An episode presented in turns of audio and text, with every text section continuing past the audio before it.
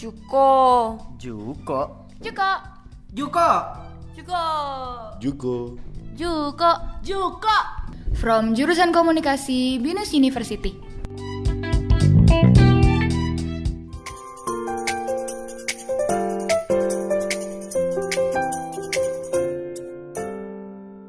Halo listeners, selamat datang di podcast Obrolan Juko, jurusan komunikasi Binus.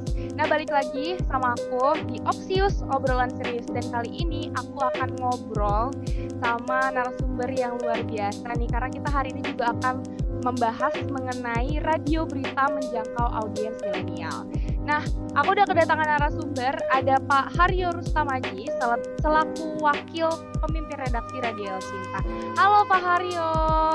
Halo, apa kabar? Sehat selalu? Alhamdulillah baik. Pak Haryo gimana kabarnya? Alhamdulillah sehat. Ah, Mudah-mudahan semua juga sehat ya. amin. Mudah-mudahan sehat. Nah, kalau boleh tahu Pak Haryo kesibukannya apa aja sih sebagai sebagai wakil pemimpin redaksi?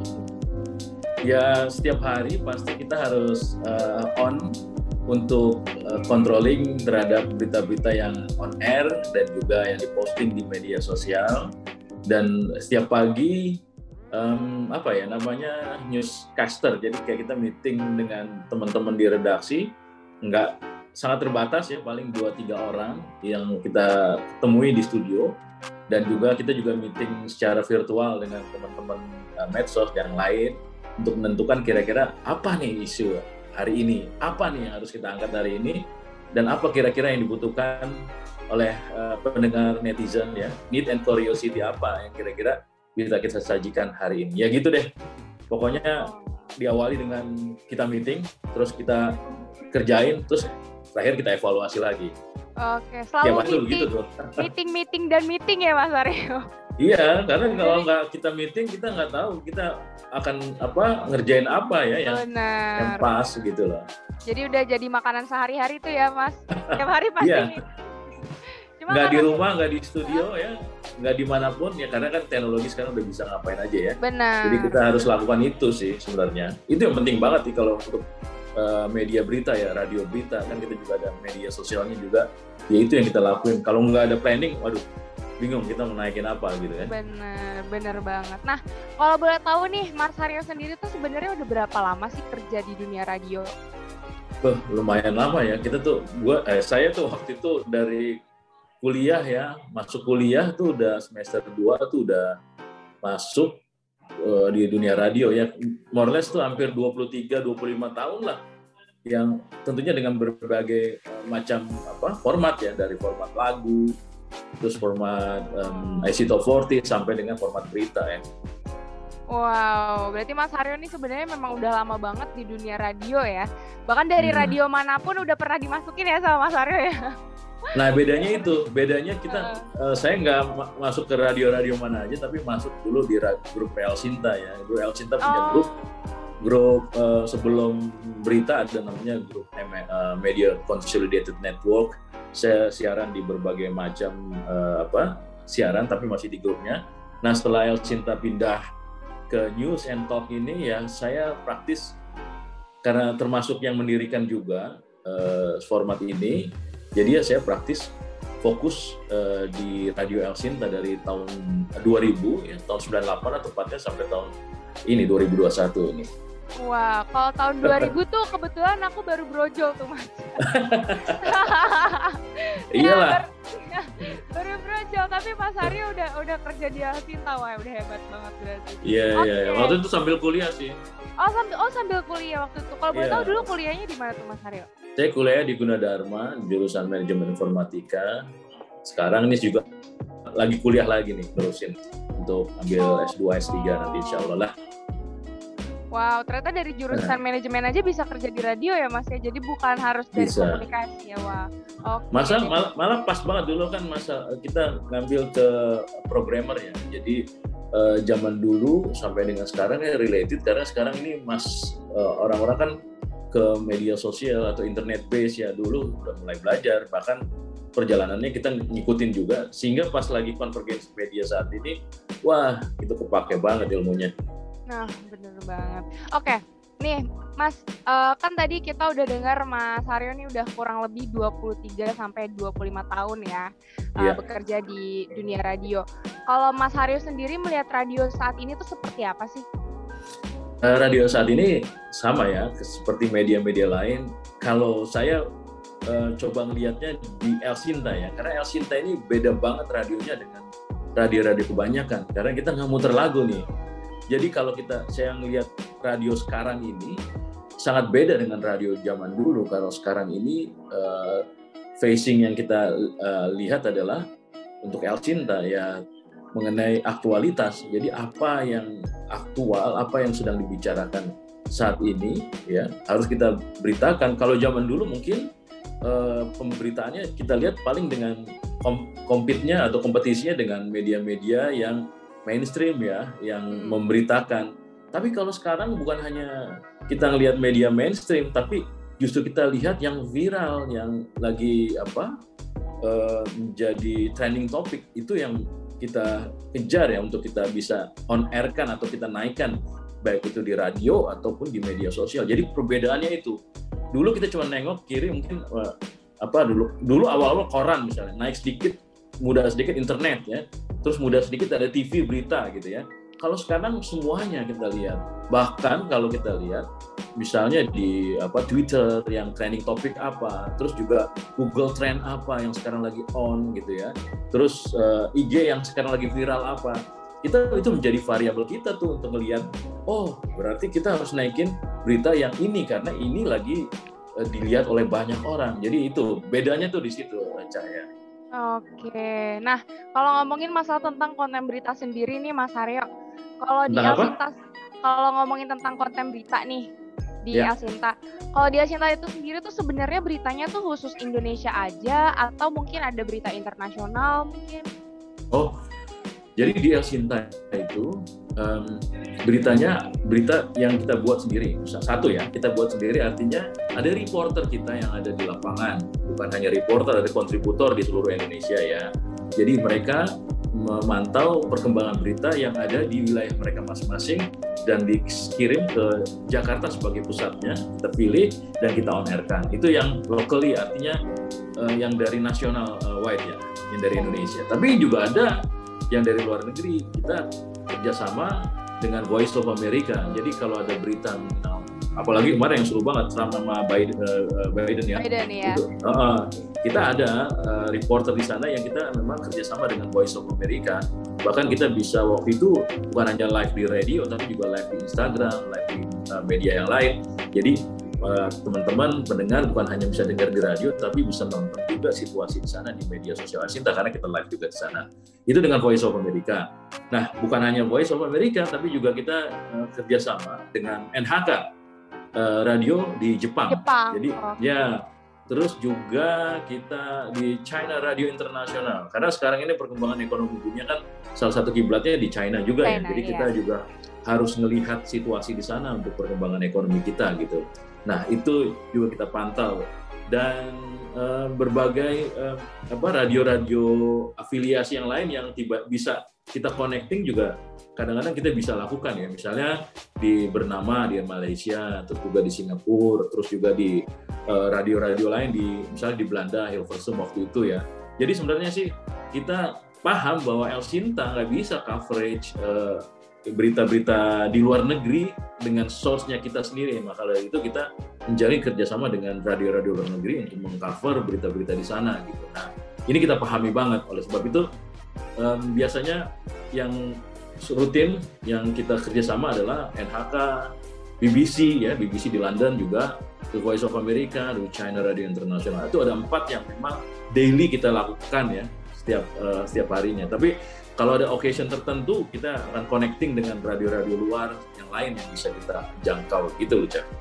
Oke, jadi benar-benar bukan cuma di Indonesia aja, tapi bukan, bukan. kita bisa mendengarkan berita-berita internasional ya, Mas ya. Ya, betul. Dari luar negeri. Oke, nah Mas, kalau uh, boleh tahu nih kan El Sinta, El Sinta tuh kalau boleh tahu udah berapa lama ya Mas berdirinya? Kalau El Sinta sendiri sebagai sebuah brand El Sinta itu dari tahun 68, 68, 69 lah ya. Nah, yang saya handle di sini adalah El Sinta News and Talk. Jadi setelah berganti akuisisi dan sebagainya itu dan uh, akhirnya pada titik tertentu tahun 97 ya 98 uh, kepemilikan saham dan sebagainya kita handle dan pada tahun 2000 baru kita declare El Sinta News and Talk uh, sebagai sebuah format yang sudah masuk di hak kekayaan intelektual atau kita udah brandnya udah kita uh, apa apa namanya itu ya um, kita brandnya udah kita patenkan gitu ya. Hmm. Nah kalau El Sinta sendiri dari tahun 99 tapi El Sinta News and Talk kita declare dari tahun 2000 Cak. Oke, dari tahun 2000. Berarti kalau dihitung itu udah 21 tahun nih, Mas. Iya, betul. Udah 21 tahun. Nah, gimana sih caranya nih Radio El Sinta tuh bisa bertahan gitu dengan konten berita yang selama 24 jam. Nah. Sedangkan kan radio-radio di samping itu kan mereka rata-rata memvariasikan konten lain gitu. Gimana caranya El Sinta bisa bertahan gitu, Mas? Iya dari awal kita paham benar tuh. Jadi waktu itu mula-mula kita bikin El Sinta News and Talk itu uh, lumayan mahal juga harganya. Saya alhamdulillah beberapa di banyak diundang ya ke luar hmm. negeri ya kayak misalnya ke Voice of America ke Amerika terus juga ke apa China terus juga ke apa Malaysia dan bahkan di BBC waktu itu sempat ada course khusus ya untuk uh, ngedapetin ilmunya gitu loh. Nah kita paham benar dari awal memang radio tuh harus fokus harus sharp target targetnya tuh formatnya harus benar-benar tajam karena kenapa Cak? Karena banyak banget radio yang udah ada nih kan, udah given ada di sini, baik itu radio anak muda ya, yang udah dewasa, radio dangdut, radio uh, barat ya, yang IC Top 40, Top 40 dan banyak banget. Oleh sebab itu kita kalau main di situ juga pasti akan kalah juga dengan yang udah mature di situ ya. Nah, dari tahun 2000 tuh kita tuh agak-agak sebenarnya coba-coba dan sekalian research ya eh gimana nih kalau kita bikin radio yang khusus berita, news and talk ya berita nggak pakai lagu, tapi kita 24 jam. Nah, waktu itu kita diketawain juga tuh sama teman-teman radio karena kita punya society kan ya. Mana bisa lu yo bikin radio kayak gitu gitu kan. Tapi ternyata dengan ilmu yang kita gali ya dari berbagai sumber, memang radio harus fokus ternyata. Nah, ketika kita main di news and talk radio atau berita dan informasi tanpa muter lagu, ini jadi diferensiasi market ya. Marketnya itu jadi berubah. Jadi kalau orang mau denger radio lagu, ya monggo di radio sebelah gitu ya. Mau denger lagu Indonesia, ya monggo. Kita nggak larang. Tapi ketika orang mau denger berita, di mana pilihannya? Cuma satu di El Sinta. Nah ini yang jadi market. Jadi artinya ada diferensiasi market yang yang terjadi ya gitu ya dan akhirnya ini bisa bikin kita bertahan. Kenapa? Ya mungkin setahun dua tahun kita agak-agak berdarah dan keringetan ya. Setahun dua tahun tiga hmm. tahun lah gitu. Tapi ketika udah mulai tiga empat tahun orang jadi tahu oh ini ada radio berita dan informasi yang nyarin info-info yang terkini baik itu dari pendengar baik itu dari uh, apa mainstream info gitu ya atau uh, apa dari luar negeri gitu. Oh orang jadi tahu. Nah akhirnya berkumpul lah di situ uh, sehingga kenapa? Sehingga agency klien stakeholder. Jadi tahu ini kalau gua mau putar iklan tentang info-info yang sejenis ya gua harus di El Sinta gitu. Nah di situ tuh akhirnya ya alhamdulillah iklannya jadi banyak juga tuh. Uh, yang iklan dari pemerintah iklan dari apa yang kaitan sama lalu lintas iklan yang berkaitan sama aktualitas gitu ya.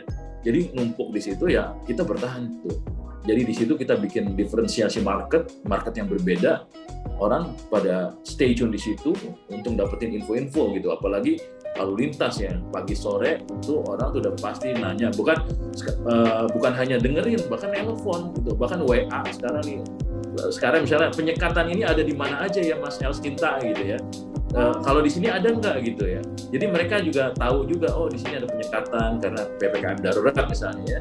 Jadi mereka juga proaktif dan uh, sangat apa namanya dan bukan hanya proaktif dia informatif juga karena mereka sharing uh, informasi. Nah ada diferensi diferensiasi market terus pihak ketiga, stakeholder, agency, dan pemerintah yang ingin memasang iklan itu, pasang iklan di Alsinta, dan akhirnya kita, alhamdulillah ya, sampai saat ini tuh, kita bertahan karena kita hidup dari iklan itu ya eh, kita bertahan dengan iklan-iklan yang masuk sehingga alhamdulillah eksis sampai tahun 2021 ini Cah.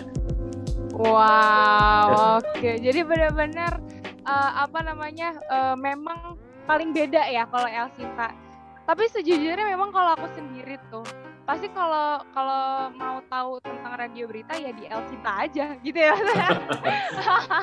Ada ya kadang-kadang tuh mikirnya kadang-kadang kita berpikir tuh gini lah um, apa orang mungkin gak dengerin El Cinta panjang-panjang ya.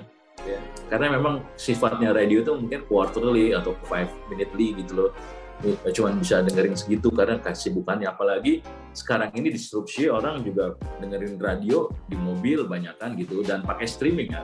Alhamdulillah kita udah ada streamingnya ya. Dan nggak banyak spend waktu untuk denger radio misalnya. Nah tapi kita benar-benar ngusahain masyarakat pendengar netizen untuk tahu El Sinta. Jadi brandnya itu kita tancepin di kepala uh, netizen pendengar bahwa kalau lu denger pengen denger berita yang benar-benar terverifikasi gitu ya, lu denger El Sinta. Jadi itu yang kita pengenin. Jadi ketika mereka nggak perlu denger El Sinta, mungkin hanya denger lihat medsosnya doang gitu ya tapi udah ada brand image yang kebentuk. Lu kalau cari verifikasi berita di mana sih? Lu di Aksinta aja deh. Nah itu penting banget untuk apa? Untuk research. Ya, misalnya Nielsen ya, AC Nielsen ya. Mereka juga ngeriset uh, di mana sih lu kalau teman-teman atau masyarakat dengerin berita gitu atau tahu pengen berita gitu. Ya karena memang udah kita kuyo-kuyo mereka kita uh, framing kita ajarin untuk dengerin di El Sinta, mereka pasti contrangnya El Sinta. Nah itu yang kejadian sampai dengan saat ini dia cah El Sinta lumayan loh, dia lima besar uh, top 5, lima besar bahkan sekarang ini di peringkat keempat, terus yang uh, wave lalu kita sampai peringkat kedua tuh dengar terbanyak hampir 2 juta gitu ya untuk wow. radio. Kayak gitu tuh cara-caranya tuh, ya mungkin oh Itulah mungkin bisa dicontoh nih ntar untuk radio-radio di uh, kamu itu di situ tuh untuk rating rating gimana. Jadi benar-benar uh, ternyata tuh fokus di radio berita pun juga karena mereka punya pasar sendiri ya mas ya. Betul. Dan ada mereka bertahan. Betul. Benar. Oke, wow bisa jadi ranking dua uh, pe apa pendengar terbanyak itu hebat banget sih mas. Keren ya, keren iya. keren. Nah kalau boleh tahu nih Mas Aryo, Hmm. Nah, sekarang nih ya kan uh, apa kita tuh teknologi udah semakin berkembang gitu kan. Iya. Yeah. Media sosial pun juga semakin berkembang. Sekarang tuh mungkin Mas Aryo juga udah pernah denger ada namanya podcast gitu seperti yang kita lakuin sekarang nih Mas. Betul, betul. ada namanya podcast. Nah, kalau tanggapan Mas Aryo sendiri nih tentang anak-anak milenial yang sekarang tuh justru banyak mendengar podcast tuh gimana? Memang nggak bisa ditampik ya perkembangan teknologi, perkembangan media sosial, aplikasi dan sebagainya udah ke arah situ. Podcast sih udah harus menjadi keharusan tuh uh, apa uh, yang ada ya. Dan podcast menurut saya itu apa menjadi sesuatu pilihan uh, teman-teman di kalangan milenial dan ini menjadi satu apa market tersendiri gitu ya.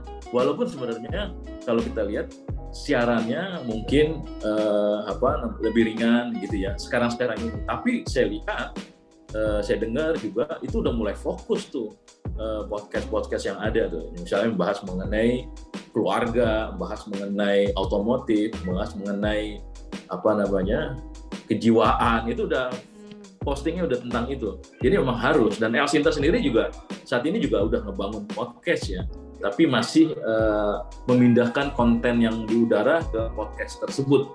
Memang kita tantangan ini ya harus kita challenge benar-benar gitu loh. Karena satu persatu memang harus kita laluin. Kalau dulu misalnya El Sinta siaran di free to air di FM ya. Nah sekarang El Sinta udah siaran di streaming juga. Jadi teman-teman yang uh, apa sejauh bisa ngejangkau internet gitu ya.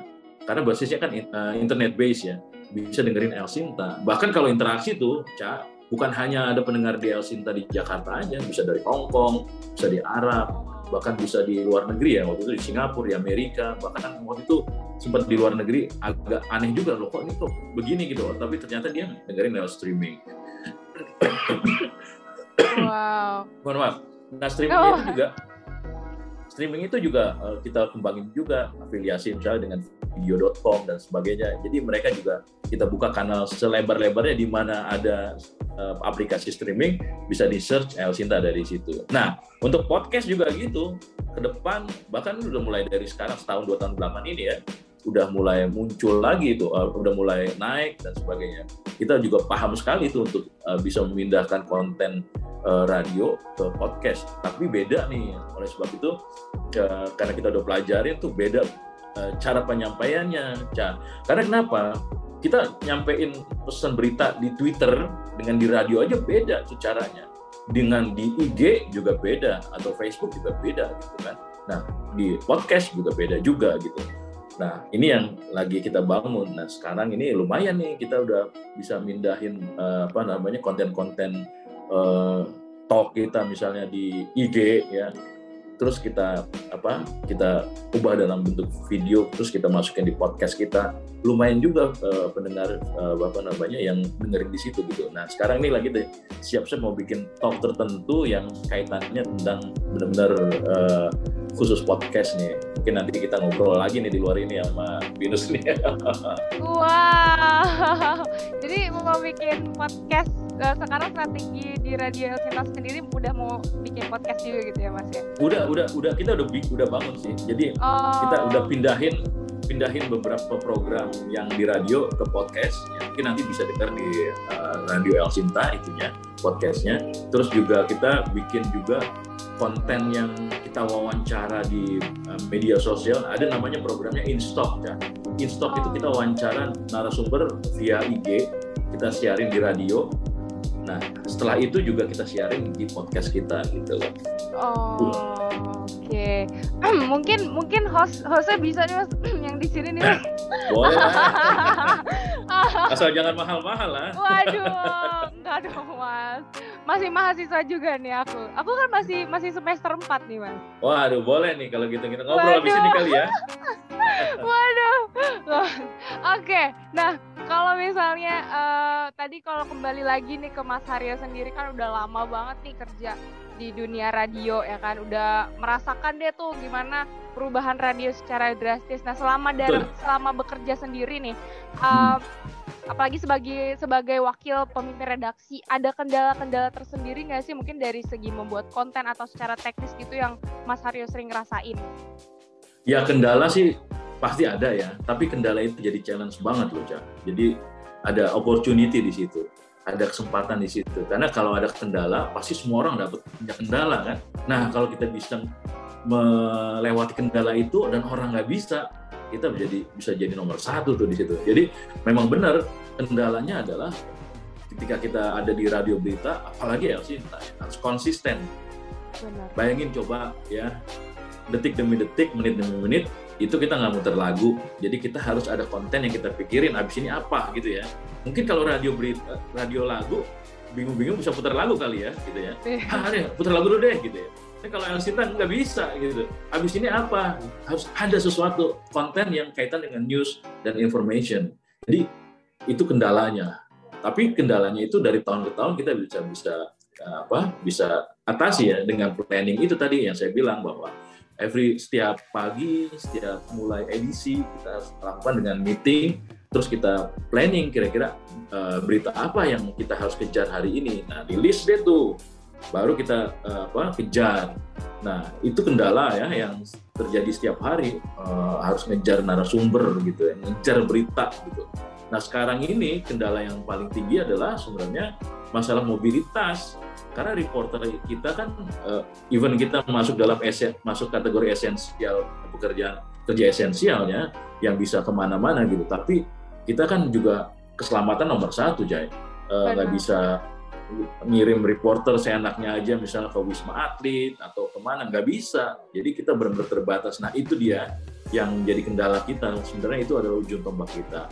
Tapi alhamdulillah nih uh, stakeholder tuh rata-rata paham sekali mengenai ini. Jadi ketika bikin jumpa pers, bikin rilis gitu ya, mereka udah tahu. Mereka menggunakan online.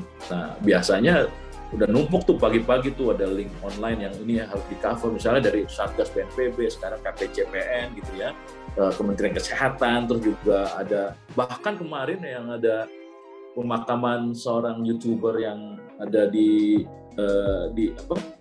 Di yang meninggal gitu kita juga dapat linknya juga tuh. Jadi kita bisa ikutin gimana situasinya dan sebagainya. Ya itu kendala sekaligus opportunity. Nah sekarang tinggal bagaimana teknologinya, bagaimana konekkan antara online dan on air. Ini yang kita apa tadinya, wih susah juga nih ya, tapi ternyata sih ketika kita kerjain ya nggak susah-susah banget sih bisa kita lakukan. Bahkan sekarang ini kayak misalnya gini ya, kita wawancara dulu misalnya by phone gitu ya dengan narasumber, terus interaksi dengan telepon juga atau dengan SMS zaman dulu. Nah sekarang pakai WhatsApp. Nah sekarang ini kita wawancara misalnya pakai Zoom ya, kan uh, logikanya yang bisa interaksi ya yang ada di Zoom itu aja kan ke narasumber. Tapi mungkin dengan sekarang ini gimana caranya untuk nge bikin nge-radio gitu loh. Nah, ternyata bisa kita wawancara via Zoom, terus mendengar radio, bisa telepon juga. Dan itu udah kita lakukan dan menjadi satu terobosan juga ya. Jadi bukan hanya orang yang ada di Zoom aja yang bisa interaksi sama narasumber, tapi orang yang mendengarkan, karena Zoom itu disiarkan di radio kan ya. Orang yang dengerin di radio juga bisa interaksi via telepon, via call WhatsApp dan sebagainya. Jadi kanalnya tuh banyak. Nah itu sebenarnya tantangan, akhirnya jadi peluang juga gitu loh.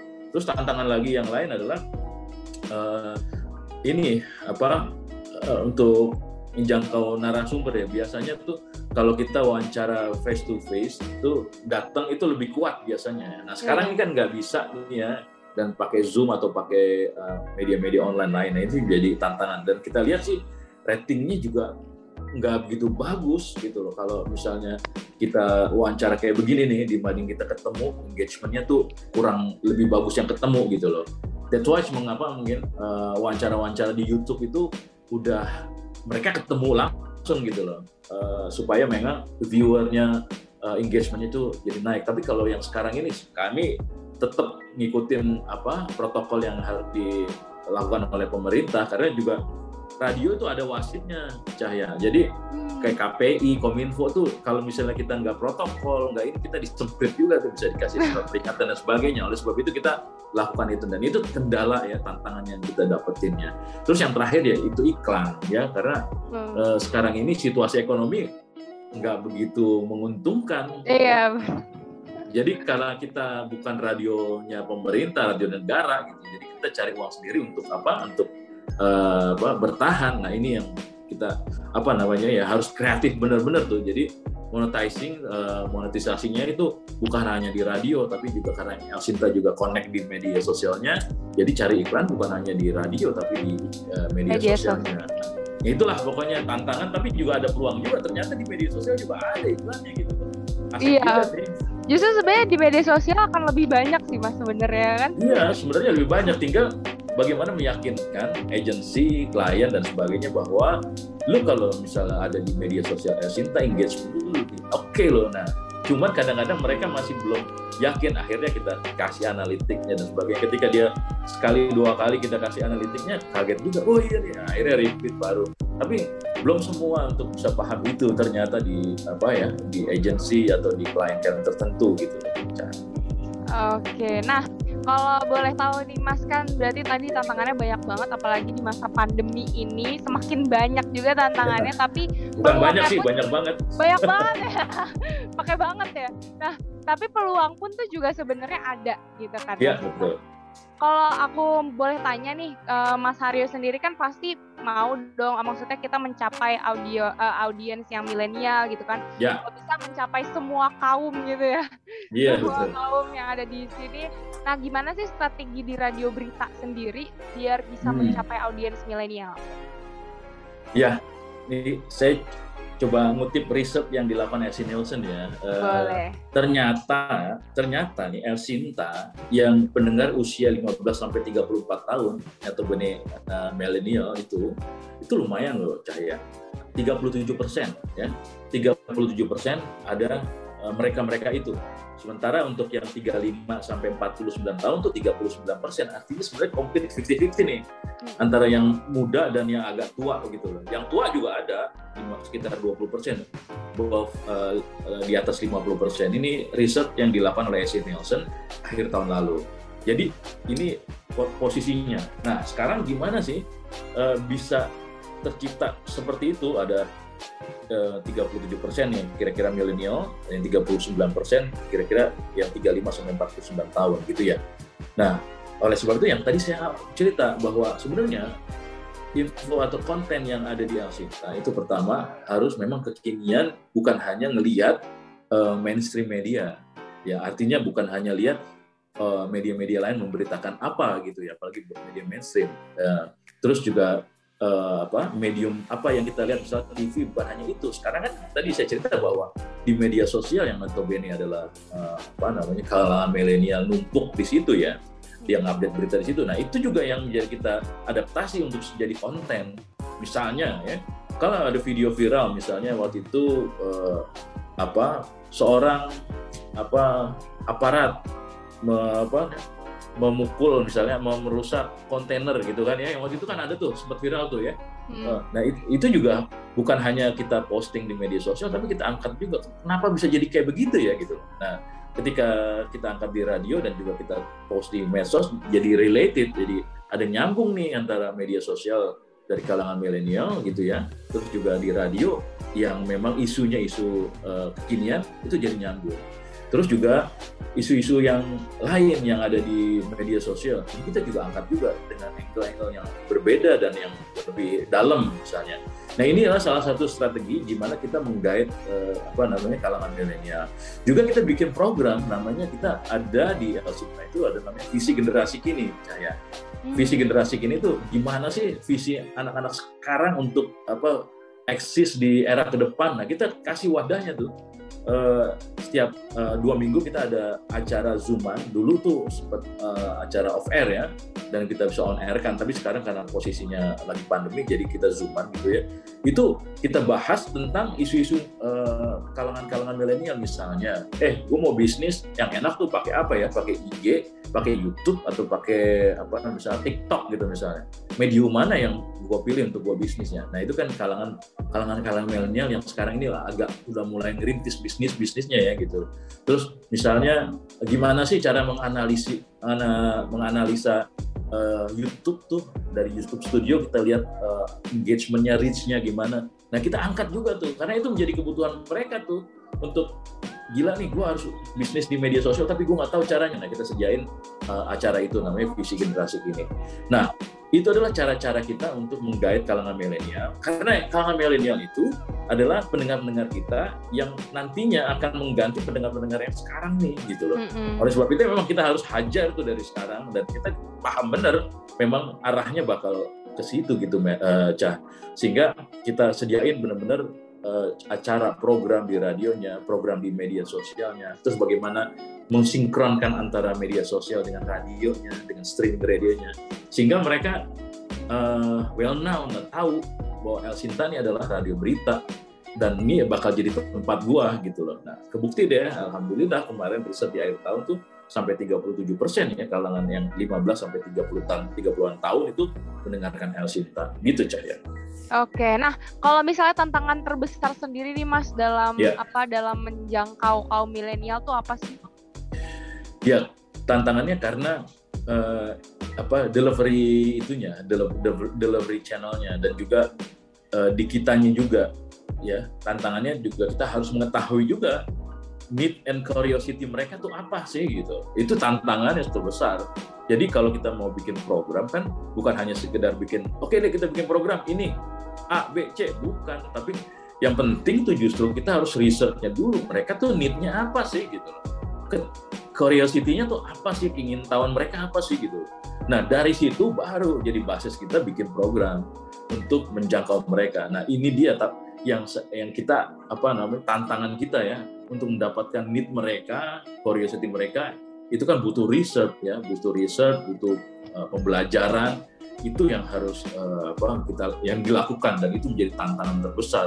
Nah, ketika kita udah dapet in dengan uh, mereka nggak susah gitu loh.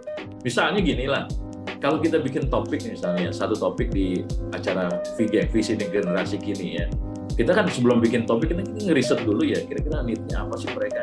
Nah ketika memang jadi kebutuhan mereka gitu udah kita blast topik ya. Kita di media sosial tuh kita announce di radio terus juga kita blast juga Google uh, Doc-nya untuk pendaftaran secara online-nya.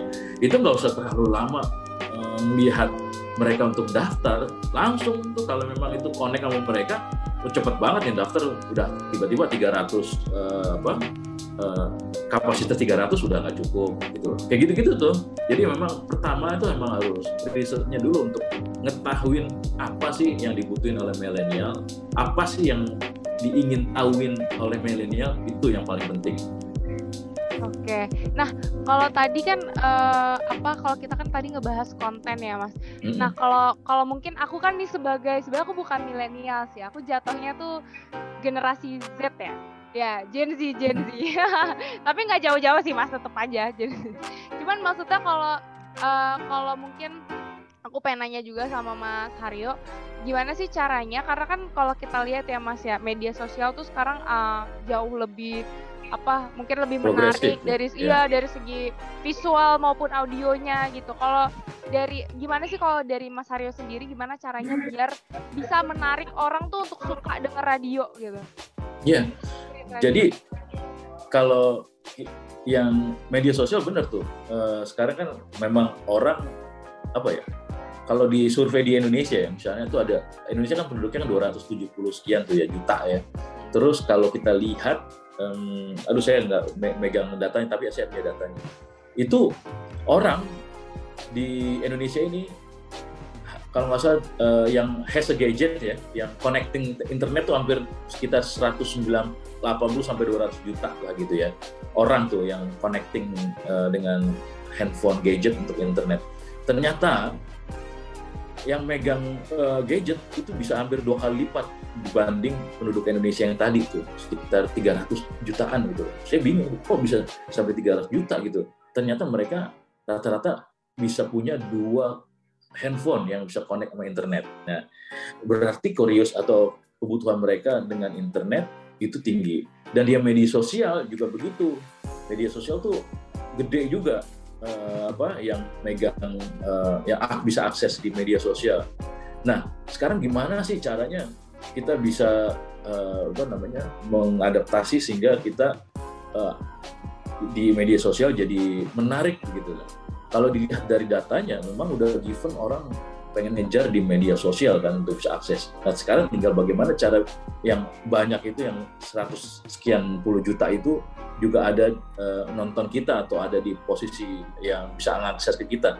Ya caranya tadi, lagi-lagi kita akan uh, publish atau kita akan bikin konten yang menjadi need and curiosity mereka gitu loh.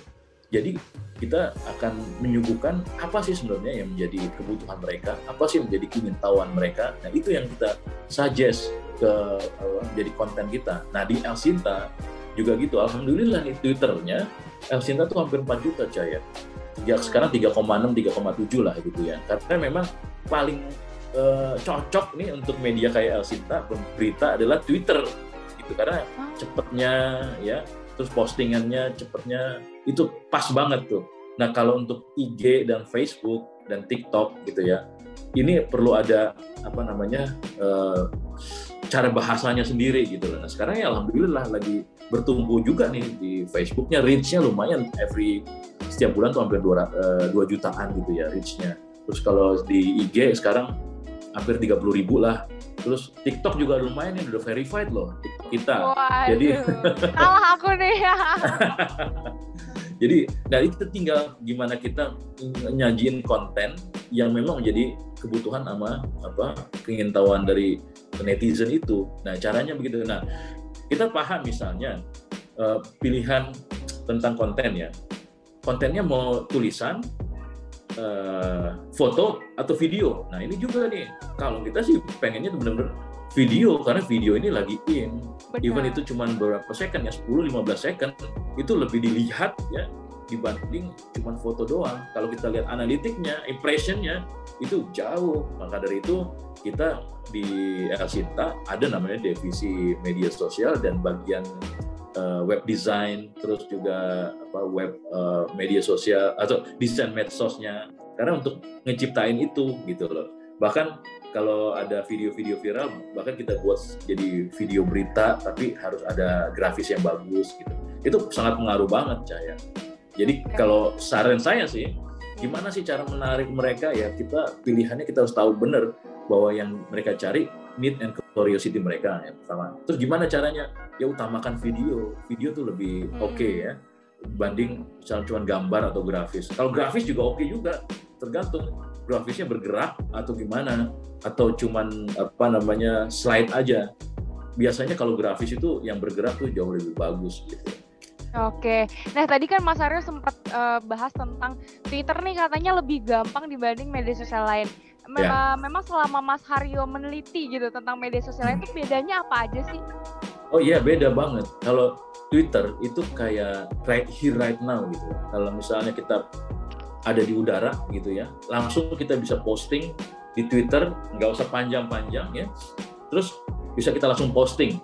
Dan karakteristiknya netizen atau orang yang main di Twitter itu emang pengen dapetin info cahaya. Eh, info yang agak terkini lah atau yang terkini lah. Sekarang udah mulai terkini ya. Dan eh, apa namanya dan gampang diakses gitu. Nah itu bahasanya juga hampir sama. Bahasa info bahasa berita gitu loh ya nah kalau di IG itu beda lagi. IG kan dia lebih utamain gambar ya.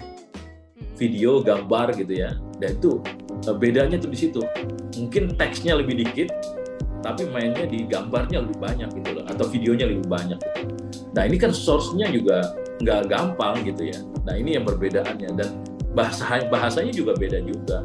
Uh, apa mungkin bahasa yang lebih apa lebih nggak terlalu major ya. Biasa aja gitu nah itu kan salah satu perbedaan bahkan kan bisa kita pilih kita mau posting di timeline atau di IG story. Ini beda juga nih gitu. Yang itu yang kita pikirin yang membuat perbedaan. Walaupun sekarang nih Twitter udah ada kayak IG story-nya gitu loh ya. Dan tapi uh, Twitter tuh lebih mudah dan cepat uh, di apa diakses untuk orang-orang yang suka tentang berita. Nah kalau yang di IG belum bukannya belum ya. Orang-orang karakternya beda bukan yang pengen ngejar cepetnya gitu cepet info kininya enggak tapi lebih pengen tahu wawasan ya. Terus pengen tahu video yang bagusnya gimana. Terus sekarang ini mulai agak banyak yang jualan juga gitu kan. Nah, kayak bener. gitu. Bener. Nah kalau Facebook beda lagi. Kalau Facebook mungkin lebih oldies dibanding uh, apa dibanding IG ya. Tapi reach-nya lumayan masih tinggi juga gitu loh. Kalau kita lihat di survei tuh uh, masih kompet tuh antara apa IG sekarang sama Facebook ya dan uh, apa ya, ya sekarang yang lebih gila kan YouTube, WhatsApp tuh gila banget tuh ya. Hmm. Nah ada di IG dan Facebook itu beda lagi karena mereka uh, cara-cara bermainnya berbeda. Nah karakteristiknya juga beda juga. Mereka mungkin agak sama dengan IG tapi cara bahasanya beda. Karena apalagi TikTok, TikTok tuh nggak penting tuh yang panjang-panjang begitu kan. Yang penting tuh happening aja. Terus juga kita lihat uh, apa namanya yang berbeda. Kan bingung juga kalau misalnya misalnya gini ada berita tentang uh, penutupan uh, jalan gitu ya. Pagi-pagi tuh ya. Terus kita mikir kan apa gua video itu gua posting di TikTok gitu. Kan nggak kayak gitu caranya kan. Kan caranya mungkin kita lebih apa namanya lebih uh, progresif ya ala-ala TikTok kan. Nah itu kan untuk mentransfer bagaimana memposting itu nggak bisa main posting gitu aja. Kita harus juga nyelamin juga TikTok tuh gimana sih kalau posting? Oh berarti harus ada lagunya, harus ada berulangnya, terus harus, harus ada apa namanya caption yang nggak terlalu panjang-panjang gitu kan. Baru kita posting dengan itu aja eh, informasi juga nggak panjang harus sekilas, tapi orang juga jadi tahu dan jadi tertarik. Kan kayak gitu ya, jadi nggak bisa kita samain. Nah, kalau di Twitter, alhamdulillah nih, kalau Twitter tuh nggak perlu kayak gitu-gitu, kita bisa capture, kita bisa posting, mau video, mau gambar, tapi tetap video yang jadi informasi. Hmm. Uh, itu banyak apa namanya menjadi uh, jadi sesuatu yang apa ya di, dibutuhkan dibutuhin ya sama pendengar karena kalau gue lihat tuh Twitter tuh orang-orangnya lumayan udah majoran gitu loh. Nah, El Sinta kan major juga nih uh, uh -uh. usianya, jadi klop gitu loh. Nah, kalau yang IG mungkin agak dia lebih muda gitu ya, uh, muda banget. Apa TikTok apalagi muda banget. Ini gitu, gimana kita nge, nge, nge, nge, apa, berikan kontennya yang sesuai dengan mereka. Ya itulah beda-bedanya ada di situ. Aku setuju banget sih sama Mas Haryo. Kalau menurut aku memang karakteristik di orang-orang di Twitter tuh memang mereka tuh justru yang lebih sering ini mis apa yang lebih sering nimbulin trending gak sih mas dibanding dari yeah. platform lain bener kan? Betul sih bener banget tuh kalau makanya uh, apa namanya kita lihat tuh mungkin kalau bikin topik tuh jangan kita ya misalnya di edisi pagi atau edisi sore ya salah satunya kita lihat tuh trending topik hashtagnya tuh apa sih yang lagi on banget, lagi in banget ya nomor 1, 2, 3 sampai 5 gitu. Nah, itu bisa lihat deh tuh. Tapi juga jangan salah, banyak buzzer juga di situ ya. Jadi artinya banyak uh, yang apa namanya saling posting, uh, retweet dan uh, retweet post dan sebagainya. Ya, tapi alhamdulillah nih sekarang nih Twitter nih gila nih. Kita lihat dulu waktu zaman-zaman awal tahun 2021 atau di pertengahan 2020 ya, itu bersih-bersih tuh. Jadi yang robot-robot tuh benar-benar di apa namanya di dibasmi habis lah gitu ya sehingga apa namanya mereka tahu banget bahwa ketika ini ada jadi training topik karena robot atau bukan nah sekarang ini lumayan ya mereka apa namanya lebih selektif lagi memang akhirnya pertumbuhan-pertumbuhan eh, akun-akun itu jadi kehambat ya nah yang survive yang benar-benar organik yang benar-benar mereka melakukan apa uh, info di media sosial itu gitu loh. Tapi kalau yang pakai robot-robot ya udah ke laut aja tuh kadang-kadang tuh ya gitu. Kita lihatnya sih gitu hmm. sih. Jadi emang ya Twitter tuh bener-bener up to date-nya tuh up to date banget sih Wes bener dibandingkan Instagram. Kalau di Instagram, TikTok itu tuh justru mereka nunggu yang udah viral-viral.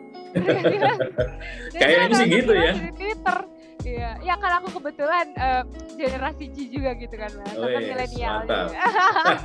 nah, mas, kalau boleh tahu nih, berarti kan kalau tadi kan di, uh, diubahnya dari segi konten nih, apakah yeah. Ada rencana nggak sih mas? Mungkin nanti di El Sinta tuh akan ada dari cara pembawaannya akan lebih dibuat uh, yang apa kalau yang sebelumnya lebih mature mungkin nanti akan lebih santai atau tetap seperti itu mas? Gimana mas Aryo? Iya kan nggak ada yang sesuatu yang abadi yang abadi adalah perubahannya Betul. jadi emang harus berubah saya emang situasi. Kalau dulu ini sekarang ini nih lumayan ya. Kalau dulu tuh udah kayak apa ya wah ini banget dah apa namanya stick banget ya. Gimana menurut anda mengenai ini? Gitu ya. Iya benar-benar kalau sekarang sih udah nggak kayak gitu. Bahkan bisa ngomong pak nggak bisa begitu pak. Kan udah pakai nggak bisa gitu. Kalau dulu yeah. tidak bisa begitu misalnya sekarang udah mulai nih gitu loh. Apalagi ada acara-acara apa program-program visi generasi kini terus uh, in stock yang kita adaptasi uh, program di Instagram jadi program di radio itu udah agak santai tapi tetap ya uh, kontennya juga harus melihat aktualitas. Memang harus berubah. Sometimes uh, situasi ke depan uh, kita lihat harus begini dan memang marketnya di sana ya nggak mau mau nggak mau harus mengadaptasi situasi itu. Harus berubah nggak bisa nggak bisa. Kan tadi yang gue bilang tuh eh, saya bilang tadi tuh yang yang abadi adalah perubahan kan? Eh. jadi emang harus selalu, selalu berubah. Nggak bisa kita tahan deh gitu Berarti narasumber pun kalau bisa ya narasumber yang lagi viral gitu ada kepikiran gak sih Mas Aryo undang-undang eh, narasumber viral gitu? Sekarang tuh ini justru apa namanya uh, kita emang berburu itu kayak misalnya nih kemarin tuh ya ada apa rawon paling mahal ya kan itu dulu tuh viral tuh IG eh, iya. narasumbernya narasumbernya dia gitu loh Terus uh, kemarin kita angkat mengenai gimana bikin konten di YouTube. Ya kita cari yang youtuber gitu kan, yang anak-anak muda yang tahu, yang info tentang itu. Jadi memang uh, bukan hanya cara kita membawakan si penyiar cahaya, bukan, tapi juga narasumbernya juga harus muda. Kalau dulu misalnya uh, kita pengamat politiknya pakai yang uh, yang udah profesor apa gitu kan ya, yang kayaknya oh, oldies banget gitu ya. Sekarang kita lihat nih anak-anak muda yang bisa apa namanya jadi narasumber yang bisa mengamati secara politik yang masih muda-muda gitu kita benar mencari bahkan gua kita ini nyarinya bukan hanya di Jakarta ya misalnya narasumber pembanding ya, dari akademisi gitu bukan hanya di UI misalnya gitu. tapi enggak di anak-anak muda yang ada di Surabaya, di Semarang gitu, di Bandung gitu yang kelihatan asik nih ngomongnya nih ya kita ajak ngomong. Karena mereka kan ngomong sesuai dengan usianya mereka dan audiens kita juga menerima sesuai dengan audiens yang uh, umur audiens yang kita apa targetin. Kan target kita uh, apa namanya harus yang lebih fresh ya. Karena tadi saya bilang ada 37% kalangan milenial dan Gen Z itu yang udah nonton atau dengerin El Sinta ya kita pupuk bener-bener itu dan sambil kita hajar yang benar-benar yang kalangan muda yang fresh. Oleh sebab itu kita harus sesuaikan ngomongnya si penyiar harus sama dengan pendengar yang kita mau targetin. Narasumbernya juga kita cari yang benar-benar yang kita akan targetin juga untuk audiens. Jadi memang harus berubah dan kita harus cari yang muda gitu. Benar. Jadi benar-benar harus menyesuaikan ya Mas lagi Betul. uh, masa-masa seperti ini. Nah, kalau tadi kita bahas tentang penyiar radio gitu kan. Mungkin nih pendengar podcast kita nih sekarang mungkin ada yang pengen nih Mas jadi penyiar radio gitu kan. Mungkin khususnya berita. Nah, apa sih kira-kira skill yang perlu yang dibutuhkan gitu anak-anak zaman sekarang untuk jadi penyiar radio gitu? Nah, penyiar nih kalau di Elsinta nih ada dua nih. Penyiar Oke. ada yang namanya penyiar radio, ada namanya anchor ya. Kalau mungkin sama-sama aja sih beda-beda tipis, tapi kita nganggapnya agak berbeda. Kalau penyiar itu dia hanya membawakan ya, membawakan berita atau membawakan acara gitu loh. Tapi kalau anchor dia tuh udah punya kelasnya udah sama nih seperti produser karena dia punya uh, des- dia juga sebagai decision maker ya dalam sebuah program gitu. Ketika dia wawancara, dia bisa tahu tuh uh, apa namanya dia bisa lebih dalam lah gitu dan lebih punya kuasa gitu loh. Nah, apa sih yang dibutuhin untuk penyiar? Apa sih yang dibutuhkan oleh anchor? Yang pertama adalah wawasan. Wawasan itu bukan hanya wawasan berita, tapi wawasan apa pun gitu loh. Ya, wawasan apa pun. Karena gini, ketika kita mewawancarai orang, ya kita, kita bicara mengenai wawancara ya. Kalau membawakan berita beda lagi. Kita mewawancarai orang, ketika orang itu bertanya apa menanyakan eh, kita bertanya sesuatu dengan orang itu narasumber ya. Itu narasumber kickback balik dengan sesuatu lagi gitu ya. Kalau kita nggak punya wawasan pasti kita cuma ngurutin pertanyaan. Pertanyaan satu dua tiga empat lima sampai selesai jam lima selesai gitu ya. Tapi Iya. kalau anchor nggak kayak gitu. Jadi kalau misalnya dia tanya dia tanya mungkin apa, misalnya pak nih ekonomi kita saat ini gimana posisinya nih pak? Karena sudah eh, apa namanya ketidaksesuaian dengan situasi dunia, terus juga daya beli yang kurang bagus di kita. Bagaimana menurut Bapak? Terus dia jawab, ya karena memang pertumbuhan ekonomi kita nggak nyampe 5, bahkan 4 persen. Jadi situasi ini yang ngambil dan bahkan kredit kita situasinya nggak menguntungkan. Terus kita lari ke pertanyaan kedua gitu, ya enggak. Kita harus lebih dalam. Ya memang eh, apa eh, kekuatan kita, ekonomi kita sejauh mana Pak kalau dilihat dari pertumbuhan kreditnya, pertumbuhan mengenai daya belinya, sejauh mana kan itu kan harus punya wawasan ya. Benar. Eh, kalau nggak ada wawasan kita nggak akan bisa ngeksplor gitu loh. Itu satu wawasan yang penting. Bukan hanya misalnya ekonomi, apa pun misalnya kita bicara mengenai eh, apa namanya eh, anak-anak muda sekarang ini. Kalau kita nggak tahu eh, lagi yang tren apa, pasti kita juga akan apa namanya nggak nggak akan asik itu wawancaranya gitu. Kita kita kita tanya mengenai Pak sekarang ini tren musik kita dunia nih agak mengarah sini gitu misalnya. Memang gimana sih musik itu loh? Enggak, kalau kita musik itu tergantung industrinya. Nah, industri yang kiblat kita ada di mana nih? Sekarang kan bukan hanya di Amerika, tapi di negara-negara Eropa atau bahkan indies label di negara berkembang juga oke. Nah, kalau kita nggak tahu indies label atau apa, pasti nggak akan asik juga tuh wawancara. Jadi benar-benar harus wawasan tuh harus ada. Yang kedua, ini dia antara otak sama mulut ini harus seimbang. nih Sinkron. sinkron. Kadang-kadang kita pengen ngomong apa, tiba-tiba kita belibet apa gitu. Tiba-tiba Iya. pas nanti pas dievaluasi, iya Mas Haryo, gue tadi mau ngomong itu, tapi gue bisa jangkau gitu. Nah ini sebenarnya masalah exercise. Bagaimana kita melatih antara otak dan mulut ini sinkron eh, untuk bisa disampaikan ke dalam sebuah wawancara atau dalam sebuah presentasi. Terus juga penting juga nih untuk eh, ngelatih artikulasi gitu loh. Karena ketika itu sinkron antara otak sama mulut, ketika mulutnya nggak artikulasinya nggak bagus gitu ya, itu juga kendala juga gitu. Nah itu penting. Yang terakhir ya kepo, pengen tahu. Nah, namanya orang wawancara atau bawain apa pun kepo. Jadi eh, bukan hanya kepo, kan kepo itu bukan hanya pas lagi wawancara loh.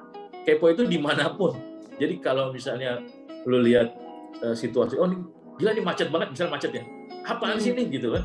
Nah kalau lu nggak ke- kepo, lu cuek aja ya udah deh. Tapi lu kalau kepo lu sampai tahu, oh ini ternyata nih sampai segininya ya penyekatan ya gila banget nih gue nggak bisa masuk Jakarta nih. Oh di sini ya. Nah, nanti pas lu wawancara, pas lu lagi siaran, lu udah punya tuh apa namanya detailing sampai eh gue tadi gue lewat Ciputat ternyata tuh di situ ada penyekatan.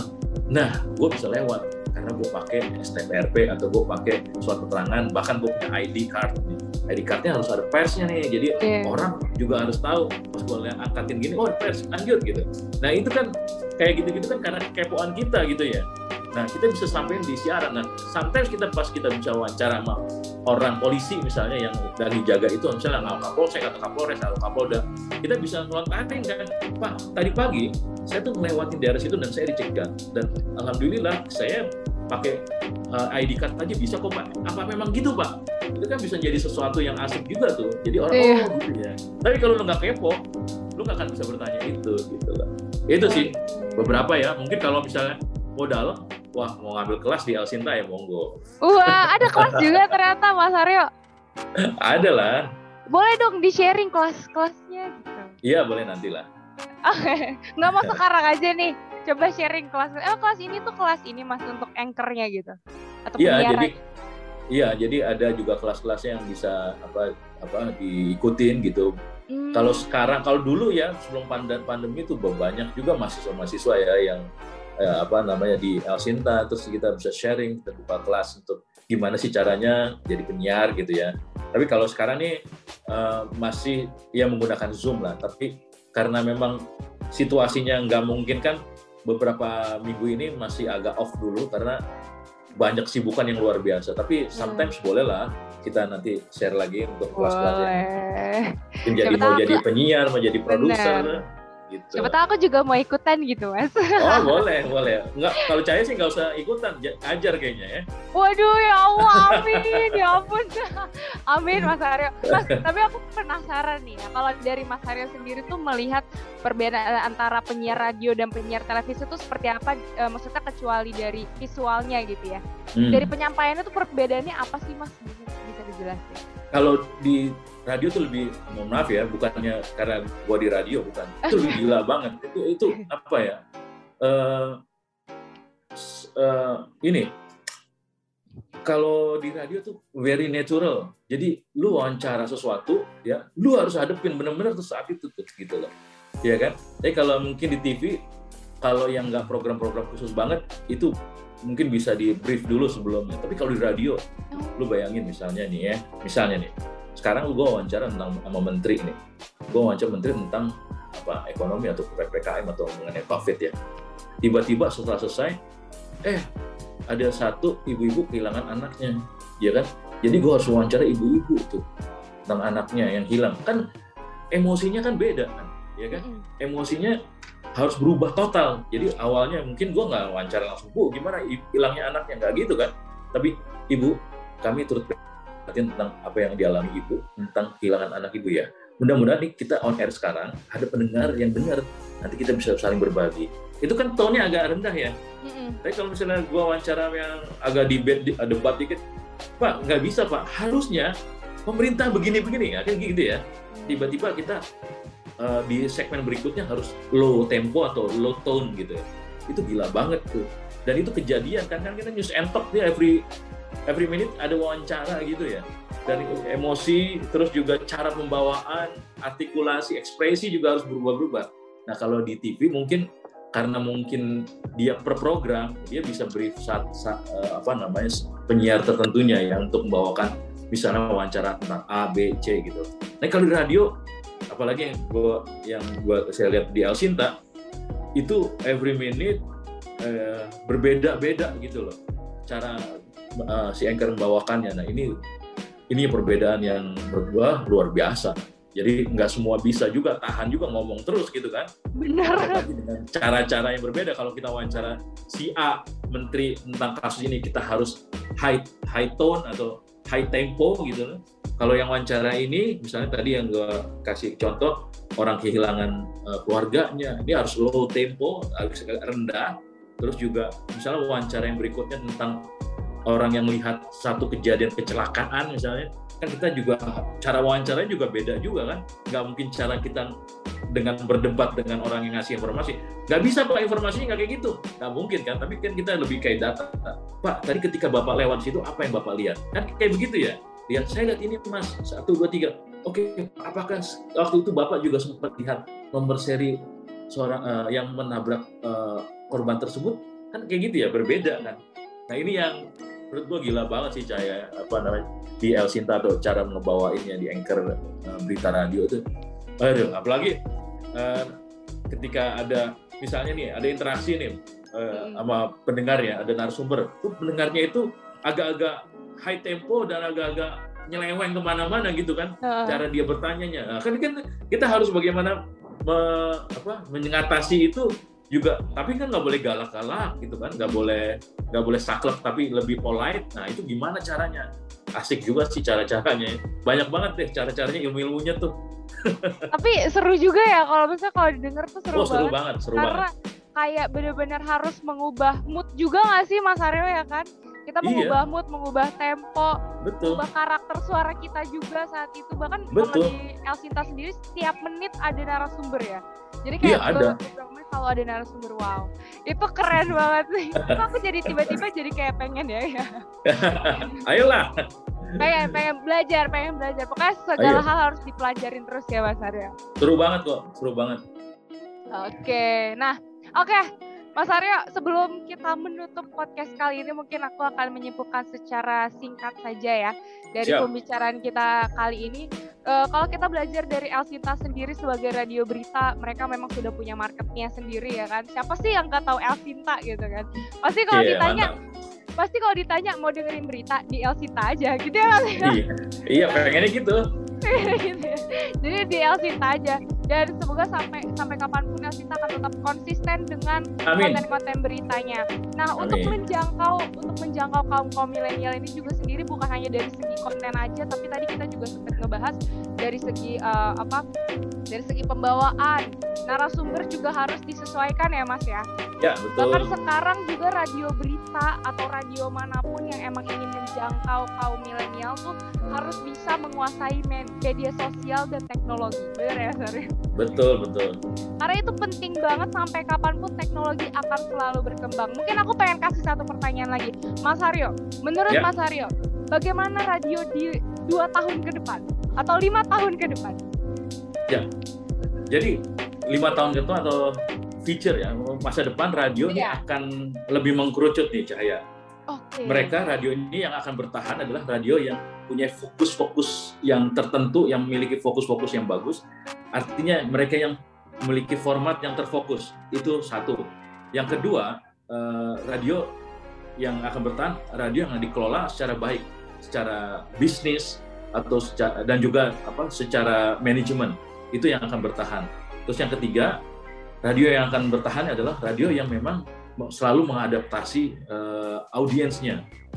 Dan yang keempat, yang perlu diketahui oleh atau dipegang oleh radio, ingat bahwa yang paling abadi adalah perubahan. Jadi siap-siap untuk selalu berubah every years atau every second gitu untuk mengadaptasi situasi yang ada uh, di market atau di uh, di luar sana sehingga bisa diadaptasi di radio itu. Itu yang akan bertahan. Jadi pertama yang paling penting adalah yang akan bertahan adalah radio yang memiliki fokus dan well apa ya organized lah begitu uh, sehingga mereka akan terus bertahan ke depan dan kayaknya itu mungkin nggak akan terlalu banyak ya. Dan kalaupun memang banyak memang uh, apa situasinya akan kita lihat tergantung uh, pertumbuhan ekonomi yang ada di Indonesia. Karena kenapa? Karena kalau kita lihat uh, iklan di radio itu nggak sebanyak uh, iklan apa di media-media lain.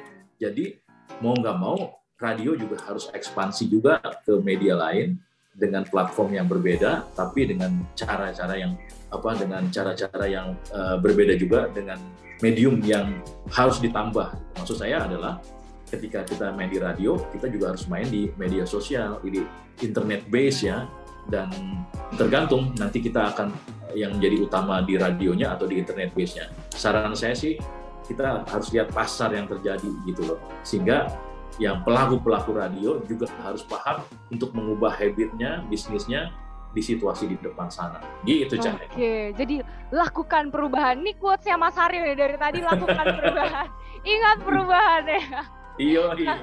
Berarti kalau tadi kita membahas ke depannya radio seperti apa, nah skill yang perlu dibutuhkan oleh anak-anak sekarang adalah yang tadi sebagai penyiar radio ya khususnya harus punya ya. wawasan ya, ya kan. Terus uh, antara pikiran dan mulut tuh harus sinkron dan juga sinkron. harus bisa uh, artikulasi yang baik ya, cara penyampaian yang baik karena apalagi kalau di radio kan itu benar-benar kayak cuman dengerin audio aja ya Mas ya.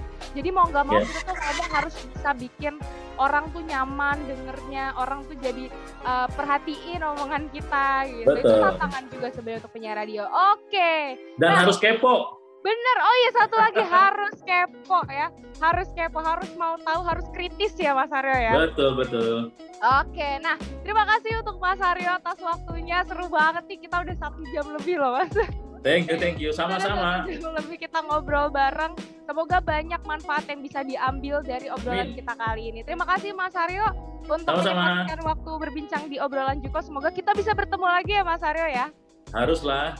Oke, harus sehat selalu juga Mas Aryo, jaga kesehatan, uh, stay safe. Semoga sukses terus Mas Aryo. Doakan aku Amin. juga semoga aku bisa Siap. sukses. Siapa tahu kita bisa bertemu ya Mas Aryo. Asik. Oh, okay. Salam buat teman-teman di sana juga para dosen semua ya sana ya.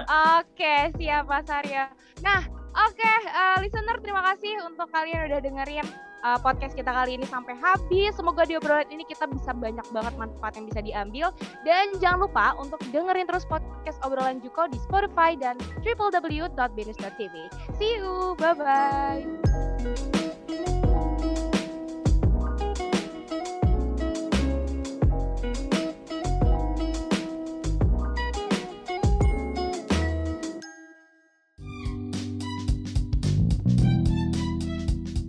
From jurusan komunikasi Binus University.